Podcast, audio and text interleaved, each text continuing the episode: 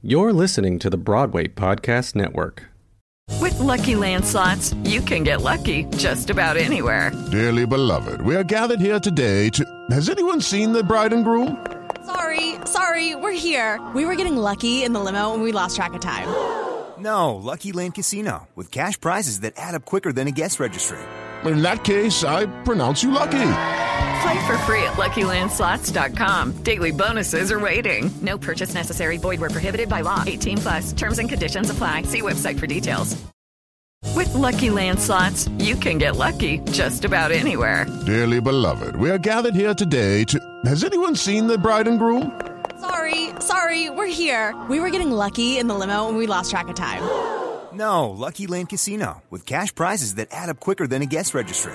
In that case, I pronounce you lucky. Play for free at LuckyLandSlots.com. Daily bonuses are waiting. No purchase necessary. Void where prohibited by law. 18 plus. Terms and conditions apply. See website for details. Welcome to Theater Geeks Anonymous. At this time, we ask that you turn off all cell phones, unless, of course, you're using them to listen to this podcast, in which case, please keep it on. And please refrain from any flash photography, as it is dangerous to the performers of this podcast. And now sit back, relax, and enjoy the show. Don't you see? It's so simple.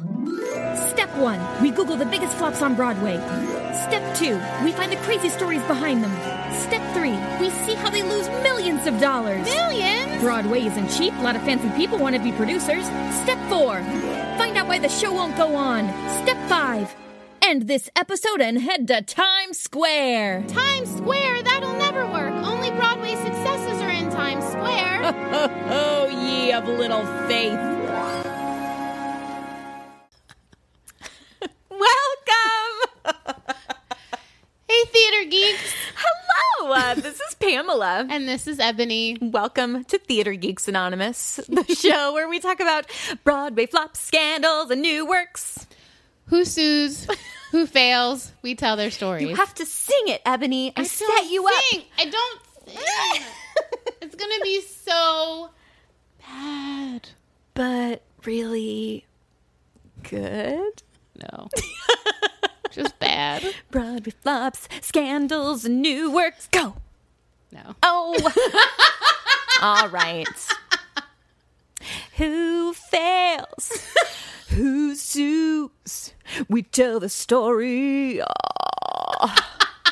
Did you like that? With vocal fry at the end. well, it is late in the day. It It just comes very naturally when it's late in the day like this. It does. but I also wanted to add like a little R and B type feel. well, if you've stumbled upon us, you know that Ebony and I like to talk about theater. We do. We like to talk about theater and we like to talk about how theater fell apart Yeah. and be sad about it. Yeah. But then hopeful that maybe one day whatever fell apart could be fixed and put back together. Who knows? It's possible. Or maybe it already has, and you'll find out at the end of the story. That's- that Thank you for too sometimes. foreshadowing. Uh, I feel like oh, we were- I saw. oh. I saw a play. what play? I saw Vanity Fair. Ooh, tell me everything. Yeah. Okay. So there's this theater company that I'm kind of obsessed with called Bedlam. They produced um, Sense and Sensibility at the gym at Judson. And I found out about it because I made a friend during the time she was in this play. Yeah. And I mean, P.S., she's baller. Okay. But like also Eric Tucker, the director, is brilliant. Okay. I have a talent crush on him, I think. Oh, I love talent happening. crushes. Yes. Because the amount of imagination and joy that he imbues into his work is just, I just love, I just love it. Yeah. Love it, love it, love it. Sidebar: I cannot use the word baller because if I if I tried to say something was baller, it'd be like it'd be the stupidest, like lamest thing. hey, Ebony, your hair looks baller today. Can you imagine? No, don't do it. I won't. Hey, you know what else is baller? What? Today's episode. I'm so excited. Are you okay? Okay, this one is called Capeman, Cape the Man. musical. Is, is there somebody wearing a cape in this show? Oh, yes, there There is? Oh, yes. You'll find out. Okay. So, Capeman the musical was written by Paul Simon. I love him. Yes, that Paul Simon of Simon and Garfunkel fame. Of what is the um da da da da da da Oh, yeah, yeah, yeah. Call me Al. Yeah. Call Yeah. me out. Like that's the because I remember the video growing up with Chevy Chase and Paul Yes. Simon. Like, oh, it was the best. It was Yeah. so good. I just couldn't remember the name. That's all. But I remembered the lick. The, so- the song from The Graduates, the one that, like, uh, uh parsley, sage, rosemary. Yes. yeah. Yeah, I was. I like more of the fast songs. But that one, I just feel like Parsley sage. Yes. It just always. I'm like every time I'm cooking with parsley, sage, Oh, or thyme, or rosemary. That those are the. And you can cook with all of them together You all the time. You can. Anytime you want on vegetables, on tastes really chicken, on steak, on Yeah. fish, in pasta. And pasta. It's really baller in pasta. Every time you say that, it's hilarious. baller. so, oh, in addition to Paul Simon, Uh-huh. uh it was also helped uh, helped written. Wow. Was helped written. Do you like my my English? helped written. Uh, yeah, it was also written Mm-hmm. with the help of Derek Walcott, who was a 1992 Nobel Prize winner for literature. Oh, he just passed away. Yes, he did. Yeah, he passed away. So that is sad, but we'll we'll we'll celebrate his life Yeah. in this. Uh, in 1988, Paul Simon started work on this show, and he was aided by Carlos Ortiz, who translated the source material that he was able to find. I I know the I know like the source material, you know, like the story, but like I didn't understand why it was called the Capeman. Like that I never Oh, well, understood. let me enlighten you. Okay. So the no- synopsis of the musical is um, set in August of 1959. It follows 16-year-old Salvador Agron, who is a member of a street gang known as the Vampires. Uh, he murders two teenagers on a playground, and he became known as the Capeman because he was wearing a long vampire-like cape with a red lining while committing the murders. Uh, the musical begins with Agron's. Yeah, it's not. It's not light material at all. Right. It's very heavy. I knew that, but I didn't. Okay, so he was wearing a cape. He was while wearing he the did, cape. while he did the murder. Well, I feel like, I mean, I guess at that point in time, you had to make a name for yourself if you were in the gang. And Mm-hmm. so that was his shtick, wearing the cape. okay. But I think who actually coined the term Capeman were the press. Hmm. When they told this story, they were like, this, you know, this 16 year old murderer. Okay, it's like how they did the. BTK killer. Exactly. So we're going to like call him the Cape Man. Okay. Yeah. Um, the musical begins with Agron's childhood in Puerto Rico uh, and then follows his family's move to New York City. He has a rough childhood, which I'll get into later, but it included frequent encounters with his stepfather. Uh, at first, he was more interested in girls than gangs, but he ends up joining the vampires because they rescue him when another gang attacks him. Later, when Agron's friend is beaten, the gang seeks revenge for his friend. They never found the gang that hurt his friend, but Agron stabs two innocent bystanders to death. He is captured and sentenced to death, and he claims to be unrepentant. That's the first act. So, and curtain, can you imagine what that intermission is like? oh my goodness. Second act begins with the sentence being commuted by uh, Governor Rockefeller to life in prison. Uh, angry Salvador starts to grow up and eventually turns his life around. He starts a correspondence with a Native American woman named, this is best guess, Wazanak. It's spelled W A H Z I N A K. It's a Native American name. So if I'm if I'm pronouncing it wrong, let me know. But I think that's my best guess is Wazanak, which was played by Sara Ramirez of Spamalot fame. I Sara. When I read if you're that- listening to this, can you please do me a favor and come back to Broadway, please? Please. We really do. Please come back. okay. Can you like I just every time I think of her, I laugh because of her Tony Award acceptance speech thanking Claritin. I just Yes. I'm like, yes. Yeah, who else? I mean, like every actor was like, yes, thank you, yes. I think Zyrtec, Yes. but same kind of deal. Right. um, yeah, uh, and he falls in love with that Native American woman who is basically corresponding with him while he's in prison. He escapes prison to be with her, but after having a vision in the desert, he turns himself back in. Three years are added to his sentence, which he quietly serves, and when he gets out, he discovers the world can only ever know him as Capeman. No matter how much he changed in prison, his mother is the only one who accepts him. She tells him she dreamt an angel allowed him into heaven. And that's the end of the show. Uh, I'm going to tell you a little bit about the real Salvador Agron. Okay. He was born in April uh, April 24th, 1943, and he died April 22nd, 1986. Um, that's not really important. I just thought I'd Yeah. out. But his mother was divorced, uh, divorced his alcoholic father, and started work at a convent for eight dollars a day. Um, this would have been back in the 40s. Uh, nuns essentially separated the mother from her two children. Sal had a sister named Aria. The nuns would discipline them with an iron fist and often leave the children in the same room as all of the insane inmates of the No, convent. no. Isn't that awful? But the mother had no say in it. Ugh, it's terrible. Mother finally married a Pentecostal minister to get her kids back, and they moved to New York City. Okay. So it doesn't really explain whether or not she loved him. The way that they told me just made it seem like she married him in order to get her kids back and get out of, of Puerto Rico. Right. But who knows? Maybe they liked each At other. least she loved. It sounds like she at least loved her children. Absolutely. Uh, and that never that never changes until the end of this story. The mother is is really super supportive of Salvador Agron. Uh, Aurea or Aria, it's A U E R E A. So Aria, I'll just call her Aria. Um, this uh, said in I think she, it was either a book that she wrote or an interview that she gave. She told people that the stepdad hated Sal from the very start. That he would give him lashings with a thick rope until his body was covered in welts. He kept the refrigerator chained, so the only food available was controlled by him.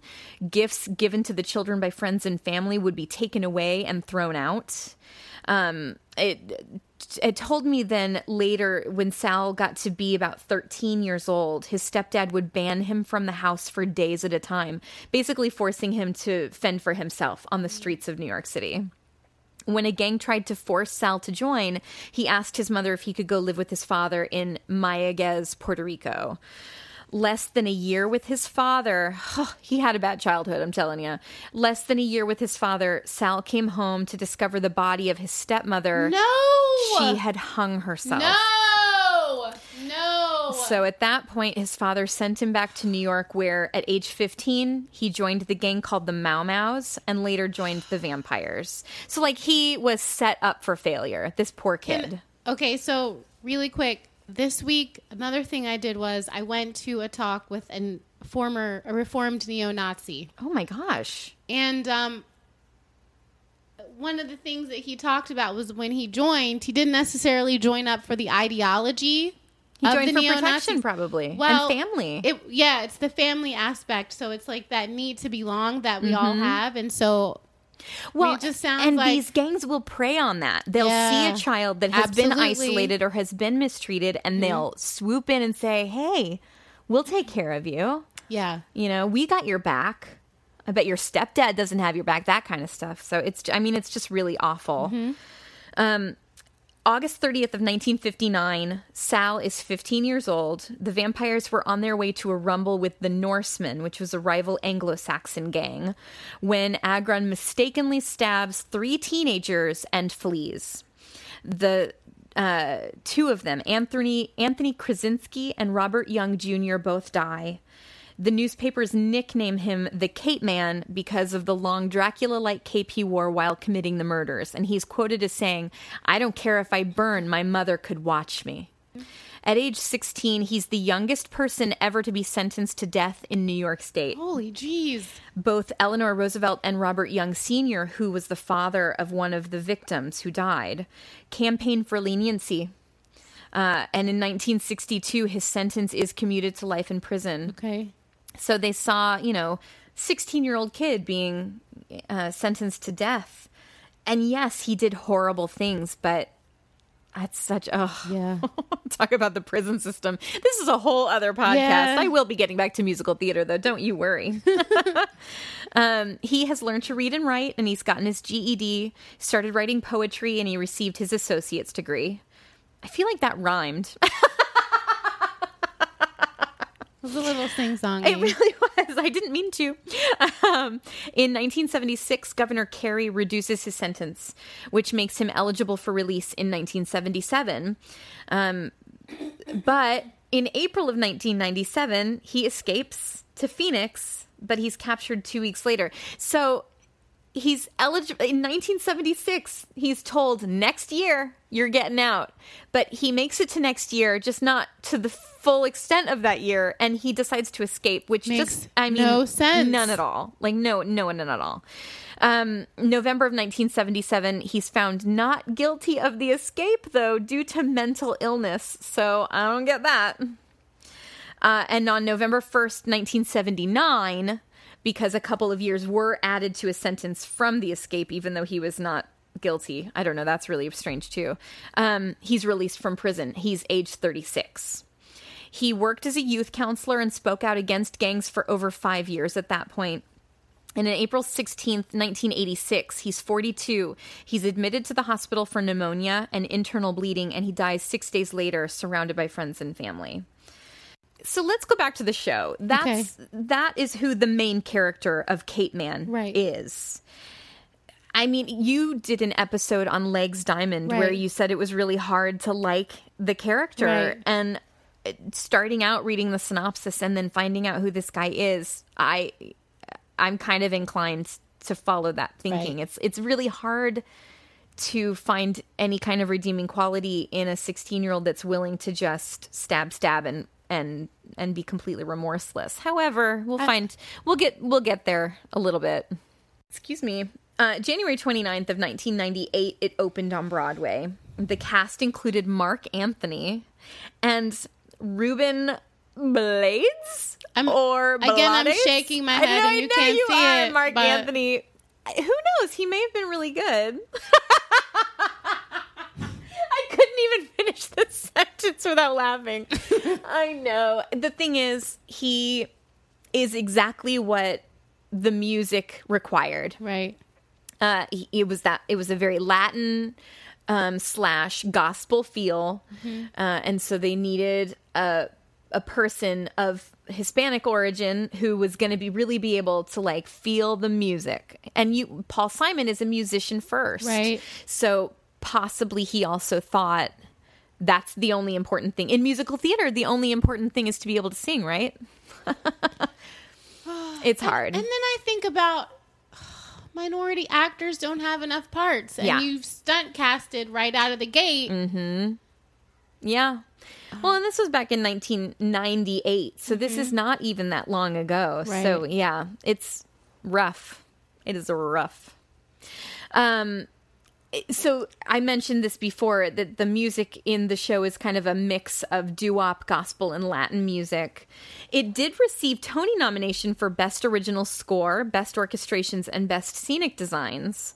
So the music, and I did listen to the music. The music is available. It was not a cast recording. It was more of a concept album. Oh, Made all, before. all sung by Paul. Well, there are other people singing it, Okay. but Paul Simon is heavily involved in the recording as well. Okay. But it's worth listening to. I think if you divorce the musical uh, the music from the musical, Mm-hmm. it is a really great album. It just doesn't perpetuate the story. Right. It doesn't help tell the story, which is what musical theater is. It's telling yes, a story. It is. Simon enlisted the help of Derek Walcott, who we who, Walcott, excuse me, who I mentioned before, Nobel Prize winning author and poet. Their working relationship was awkward at 1st Simon wasn't used to the kind of col- uh, creative collaboration. He was well, and I'm sure that that's why Simon and Garfunkel broke up. It's because he was used to doing things all on his own, Right. and he didn't like that kind of collaboration. And Walcott initially disliked the show's main character, which I can get behind. Right. Uh, Simon insisted the music be written first with the lyrics set to the songs. which again is so difficult in musical theater because you have to tell the story 1st Um, let's see. Oh, but eventually the two did finish the show with the music composed by Simon and the lyrics being about 50 50 Simon Walcott. Simon spent five years and almost a million dollars recording the music, which is a completely unorthodox approach to constructing a Broadway show. Typically, writers will deliver a script and the score to the director, who will then assemble and create the final production. But Simon wanted to retain full artistic control through the entire production. And he soon encountered resistance for not playing by the usual rules, which I'm not surprised by either. Simon was often cited as being disdainful of Broadway. Why are you writing a show then? If you d- well, I think he he was not narcissistic, but like he he thought not narcissistic. that he well he was narcissistic enough to think that he could come in and change the rules and like rewrite Broadway when Broadway's done pretty well since Oscar and Hammerstein. Right. Well, so here here's the thing about these successful men and women Mm-hmm. who do end up sort of quote unquote rewriting the rules successfully is they already have a reverence for the craft. Yes. Mm-hmm. So it's like Lin Manuel, Stephen Sondheim, they've they've created a completely new way to do musical Because theater. they grew up listening to That's it right. and loved it so much that they thought, "What can I do to make it better?" That's right. And Stephen was mentored by Oscar Hammerstein. So right. it's like one of these things where if you don't already love it, if you don't already have a reverence for it and a respect for Mm-hmm. it, then there's no you can't you can't just come in and be like I'm just going to do my own thing over here completely divorced from Yeah. everything that's ever been done before and still have it work because the rules the basic rules still apply. Yes. They just do. They should. um, in interviews, he was actually, uh, he said he hoped that he could reinvigorate what he saw as a stale musical form. He was also quoted, let's see, Broadway music ended up in a weird cul de sac, probably because it had never been energized by rock and roll. Okay, can I just point out that every time rock and roll has been injected into musical theater, it has been not actual musical theater, it's been more of a revue show. Well, i.e., Mamma Mia. Rent. Rent is different, but even Rent was musical theaterized rock and roll. I don't know. It's different. There's, there's, it's still different. I could, because you're still telling the story, Right. And I think that is the difference between musical theater and any other genre. Even though it sounds similar, Right, right. It is different because the story is still being told through the song. He, he what he he just wanted to make a rock album and Yeah. put it on stage. basically basically Mm-hmm. um theater producer rocco landesman is quoted as saying the idea that you can at a strike rewrite an art form is a little presumptuous.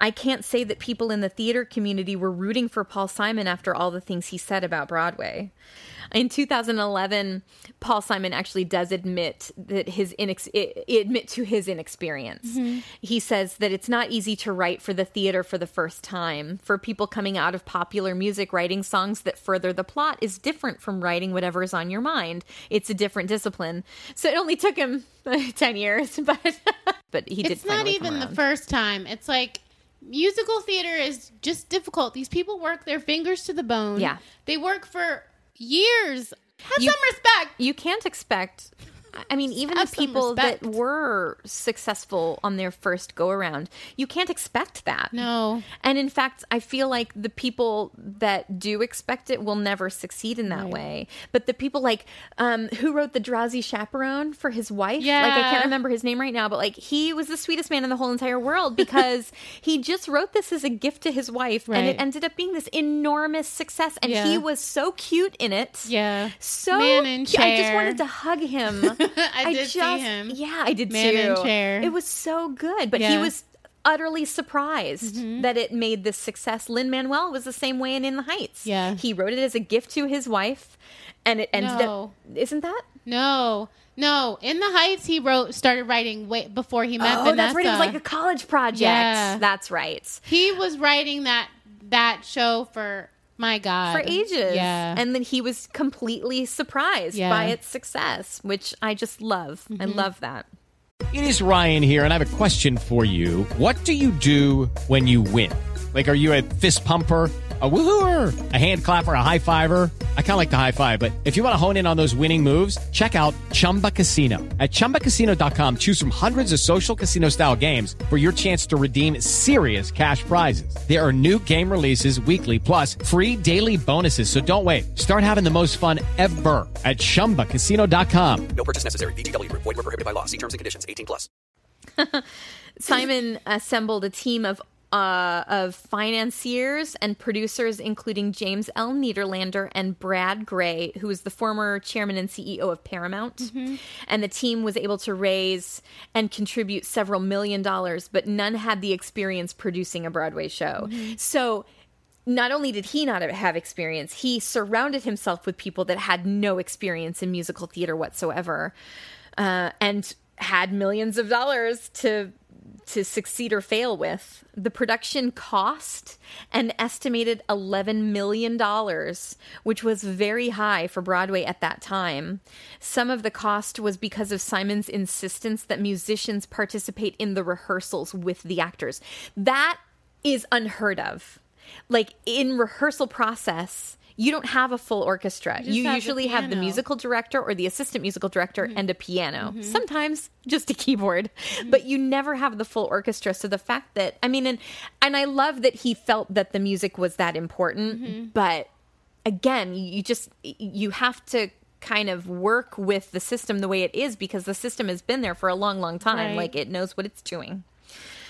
Uh, to round out some of the unorthodox moves, Simon hired the director last. he just didn't want competition. In the final 18 months before its opening, there were three different directors, ending with Mark Morris, who was also the choreographer. The show's eventual release date was delayed by last minute editing and restructuring. Oh, that's so stressful. Derek Walcott effectively walked out of the show after resisting rewrites. So, this man, who, again, it's like, I'm sure that Derek's stuff is amazing. You don't hire a Nobel Prize winning poet and author and not expect it to be just amazing material. But the way you put together a Broadway show is that you throw everything on the page and then you whittle it down until that's your finished product. And I don't think that uh, that an author and poet of his stature was really ready for that kind of a process. Um, Ruben Blades, again, I don't know how to pronounce his name. It might be Blades. I'm going to say Blades because that's how it's spelled. um, so if I'm wrong, just tell me. Um, uh, Ruben Blades said, I admire him deeply. Speaking of Derek Walcott, he's a Nobel laureate, but there are cultural nuances that are lost in translation that Walcott was simply unable to catch. I also had struggles with Simon telling him that uh, that a particular line or uh, uh, that a particular line would never have come out of a Latino's mouth if the play is to be believable. Jerry Zaks was hired in an unofficial capacity to help Mark Morris. Uh, he said, I've done about as much as I can with what's there. Oh, heavens. The production was in previews during rewriting, uh, which put the cast in a difficult position of performing the original version each night while they learned and rehearsed rewritten versions in the afternoons. So, was there a tryout for this? It doesn't seem like it. Yeah, no. No. Uh, So there you go. This, this is like the major problem. Mm-hmm. Which, oh, Well, it's just I don't know. I mean, you like you set yourself up for the for the finished product that you get. On January 29th of 1998, it opened at the Marquis Theater to very poor reviews. Ben Brantley from the New York Times praised the songs from the album, but said that translation to stage was lacking. Everything, this is a quote, everything in the music melts together. Practically nothing that said uh, nothing's that said, done, and shown on stage seems to connect with anything else. Brantley admired Anthony and Blade's talents, but he criticized the writing of their character, saying that Marc Anthony has been given no proper role to play. He wrote that the historical footage of Agron stole the show, especially young Sal's media statements that his mother could watch him burn. Nothing, this is another quote, nothing that Mr. Anthony or Mr. Blades does in The Capeman begins to approach the disturbing complexity of that image. So this was like a multimedia type production. They had a big screen on the back of the stage where they would uh, f- put different videos of what was going on in New York City at that time, and they would have actual footage of Salvador Agron at the time as well. Um, and so that was what Brantley was talking about it just being a real disconnect. An article in The Progressive suggests cultural factors that led to bad reviews, citing uh, mainstream backlash against Simon's disparagement of the Broadway system and discomfort with racial and ethnic themes in the Broadway core audience. It points out that reviews were generally positive among out of town critics and non white New York critics but not white New York critics and not actual New Yorkers. Um, producers discussed strategy to keep it open until the Tony nominations in May. The community protested, Ebony. Some were upset that Simon would choose Agron as the subject of a play in the first place. They felt that the show glorified a murderer, and the critics at the New York Times wrote, The outlaw as hero is a ticklish topic. Robin Hood gains a lot by being a medieval legend rather than a modern day reality.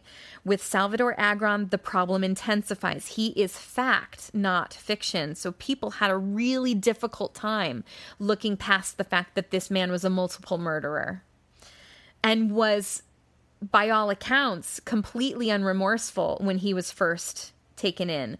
So they would actually have people at the theater, at the stage doors, at the entrance, protesting this show. So that people would actually have to walk through these protesters to go and see the show. Agron was nobody's hero, and the show closed on March 28th of 1998 after only 68 performances. Mm-hmm. I'm actually kind of surprised that they were able to keep it open that long. And I think honestly it wasn't because of people actually coming to the show, but it was that idea that if we just stay open long enough, we'll get nominated for the Tony Award. Mm-hmm. And they were, mm-hmm. but probably through the help of someone's pocket, not necessarily ticket sales. It's not the least successful of the shows that we're podcasting, but it is remarkable because of the content of the mm-hmm. show. I think if you think back at any of the musicals that Broadway has had, I- can't think of a one that glorifies a murderer quite so spectacularly as The Capeman Right. it's very difficult. I mean, like, it's difficult for me, Pamela, to divorce the idea that we are essentially celebrating with musical theater this kid who murdered not because it was another gang member, but because he was he was too quick and just decided, well, the Nord, you know, the the other gang isn't here, so I'm just going to stab these two kids. And and these two kids are probably never even mentioned in the musical besides the fact that they're stabbed. So it's it is difficult. So Anthony Krzesinski and Robert Young Jr. are you know are the ones that uh, are innocent uh, completely innocent of any wrongdoing at all in this except for being at a park late at night. And their murderer has now got this musical written about him. It's it's difficult. I mean yes he did one he did some great things later in his life. He got out of when he got out of prison he really did you know hit the ground running as far as being an activist mm-hmm. against gangs. He would he would go to schools and speak to them. He you know he would use his own ex- life experience as the mm-hmm. example of what not to do but it is still hard to to, to go and watch a musical based on that. It was a touchy subject and it was a real touchy subject i think for a lot of people when the show was running that's Oh, the end man. Da, da, da, da. Uh, i know it's rough it's rough That's a tough one. I mean, in even in with the legs diamond one, Mm-hmm. uh, the difference there is like the story. You know, it's it's it's fictitious. Yeah. So it's- based on a real person, Right. but it's all fictional. Right. This was not. This was the retelling of. Right. But and and I think because it is worth listening to the music because it is really good music. It's Paul Simon, so Mhm. how can it not be good music? But it's it's incredibly unapologetic. It- the lyrics take no responsibility for his actions. In fact, Hmm. the the opening number almost says because of everything that happened to him that gives him license to act however it, you know that's the reason i'm acting this way. Not that's okay. why you know it's it's not my fault. It's because new york was like this. It's because my stepdad was like this. It's because you know the nuns were like this. It's like it, he never ever Takes responsibility. takes responsibility. and that all comes from paul simon. And i think you know that that was the difficult part for me because listening to the music you know if you just close your eyes and listen to the nice you know gospel slash latin feel and there's a lot of like really beautiful harmonies in it it's it's really beautifully sung it's really beautifully performed but then you listen to the lyrics and you're like um hang on so i don't know what do you think I I understand why the people were protesting. Yeah. I really understand it. me too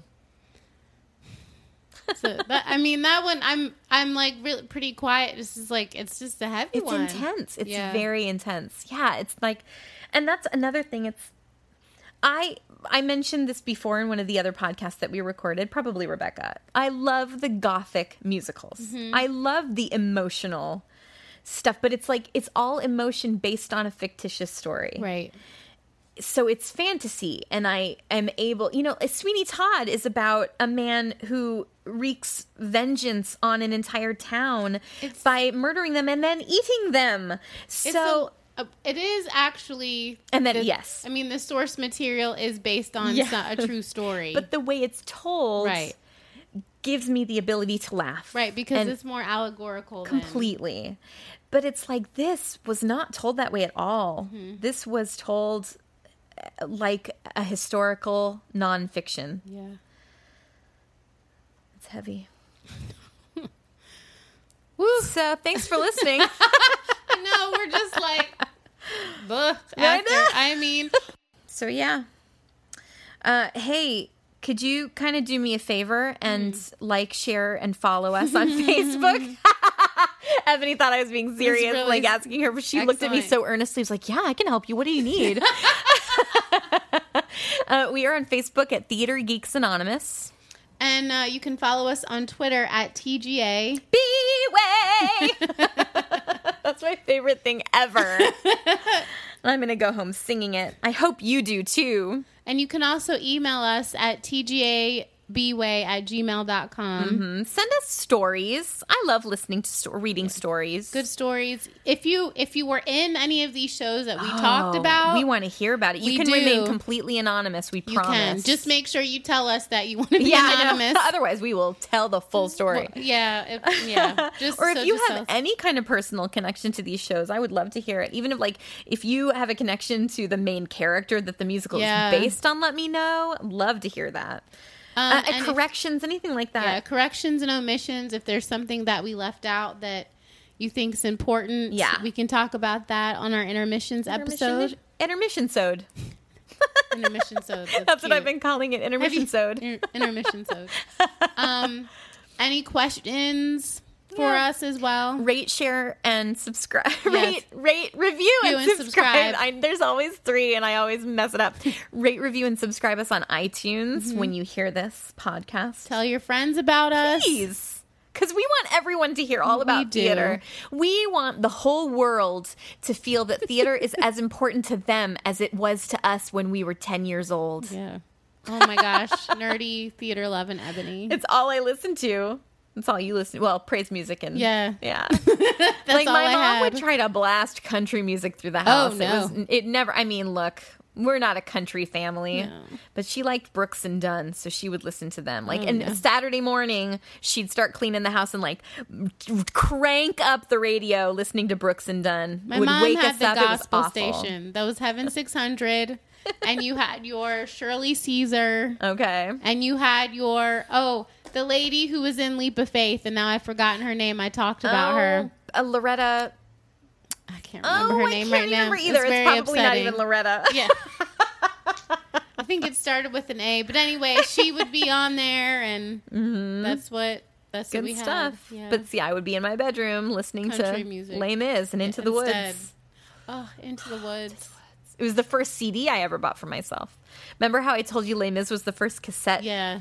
It was four cassette tapes for one show that I bought for myself, but the first CD I ever bought for myself was Into the Woods. It was good. it's because I used to have. I used to have the cassette tape of the British version of Into the Woods, Mm-hmm.